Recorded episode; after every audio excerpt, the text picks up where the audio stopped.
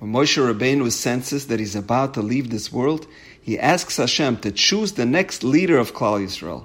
Hashem tells him, Kach lecha as Yeshua ben Nun.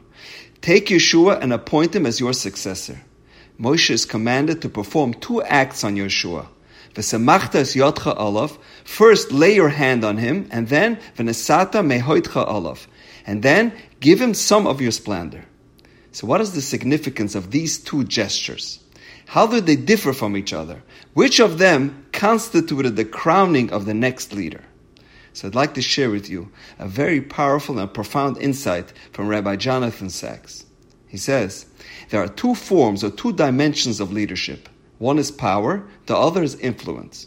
We use them synonymously. After all, those who have power often have influence, and those who have influence have a certain degree of power. However, the two are quite different, even opposites.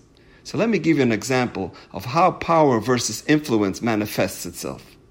Imagine you are the owner of a company. You have total power. And then you decide to share your power with nine other people. So now you only have one tenth of the power which you had previously. Now imagine you have an idea, a concept, a theory. You possess a certain measure of influence. And now you share your idea with nine other people. So how much influence do you have left? Not less. In fact, you have even more influence. Initially, there was only one person buying into your idea, and now there are ten. Your influence has spread. Power operates by division, influence by multiplication. By power, the more we share, the less we have. With influence, the more we share, the more we have. So deep is this dichotomy that the Torah allocates them to two distinct leadership roles kings and prophets. Kings had all the power. They could levy taxes, send people to serve in the army, decide when and against whom to wage war. They could impose punishments. They can even decide who lives and dies. Prophets, by contrast, had no power at all. They didn't command any armies. They didn't levy any taxes. They relayed the word of Hashem, but had no means of enforcing it. All they had was influence. Moshe Rabbeinu occupied both of these roles. On one hand, he had power. He was the functional equivalent of a king. He led the Jews out of Mitzrayim. He commanded them in battle. He appointed the leaders and the judges. He wielded tremendous power. But Moshe was also a prophet, the greatest of all time. He was a man of vision. He heard and spoke the word of Hashem. His influence was immense. Now, when Hashem appoints Yeshua as his successor, he gives Moshe a double command. First, he tells Moshe, "V'semachtas yotcha olav." Lay your hand on him. Give him smicha. Transfer over your influential abilities. Give Yeshua authority as a Navi. Appoint him as the next influential leader.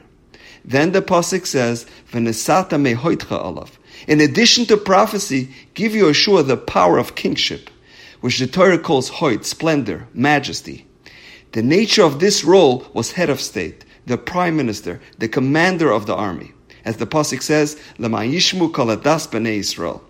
Give him some of your splendor and the authority of a king, so that all of Klal Yisrael will obey him. This is the language of power. Now we understand the dual commands that Hashem gave Moshe Rabbeinu. When you coronate the next leader, v'samachta es yotcha and v'nesata mehoitcha alaf. Transfer over your power and your influence. What a beautiful idea. So which of these two monumental gifts endured for all eternity? We are now in the days known as Bein Hametzarim, the time period when we mourn the destruction of the Beis Hamikdash.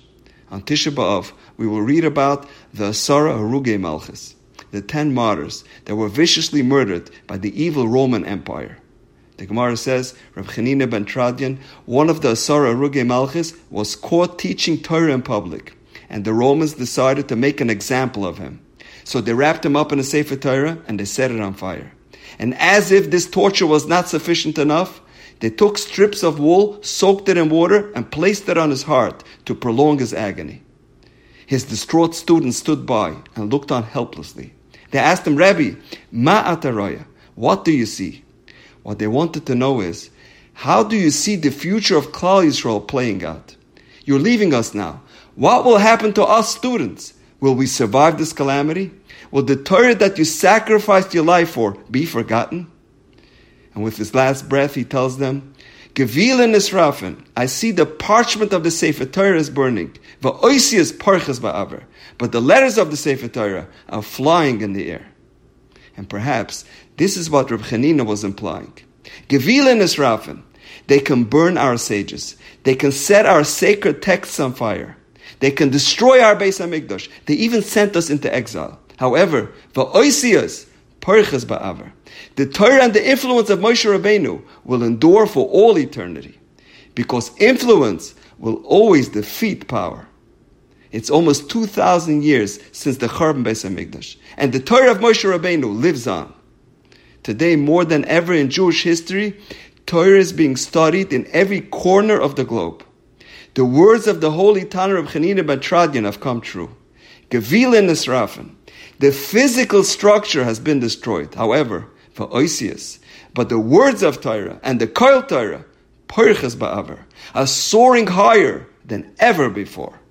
And now, we know. Have a wonderful Shabbos.